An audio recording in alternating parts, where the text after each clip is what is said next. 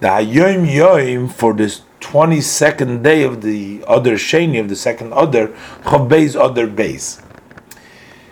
So the Rebbe brings down that uh, the blessing of the Kohanim, that the Kohanim bless, what it is, is that that draws down, that extends Moichin, the level of intellect, that brings down the level of intellect.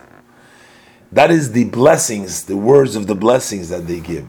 But when they raise their hands, uh, Nisias Kapayim, when they raise their hands, that represents elevation of the uh, emotions, of the midos.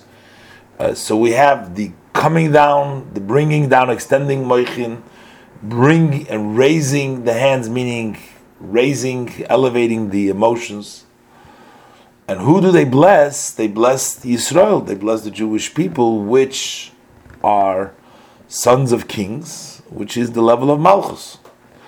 Uh, so we have Moichin, Midos, and Malchus. So this is a complete partsuf, a partsuf shalim, a complete image, a complete face of the ten spheres, which consists of Moichin, Midos, and Malchus. The Yom Yom for Chav Gimel Adar Beis.